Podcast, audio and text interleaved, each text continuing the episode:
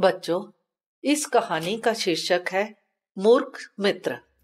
ये कहानी पंचतंत्र के मित्रभेद से ली गई है। किसी राजा के राजमहल में एक बंदर सेवक के रूप में रहता था।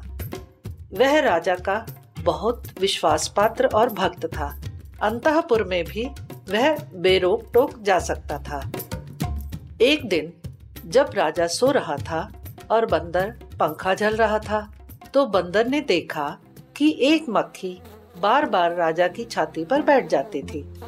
पंखे से बार बार हटाने पर भी वह नहीं मानती थी, उड़कर फिर वहीं बैठ जाती थी। बंदर को क्रोध आ गया। उसने पंखा छोड़कर हाथ में तलवार ले ली और इस बार जब मक्खी राजा की छाती पर बैठी तो उसने पूरे बल से मक्खी पर तलवार का हाथ छोड़ दिया। मक्खी तो उड़ गई, किंतु राजा की छाती पर तलवार से बहुत ही गहरी चोट लग गई। इस कहानी से हम क्या सीखें?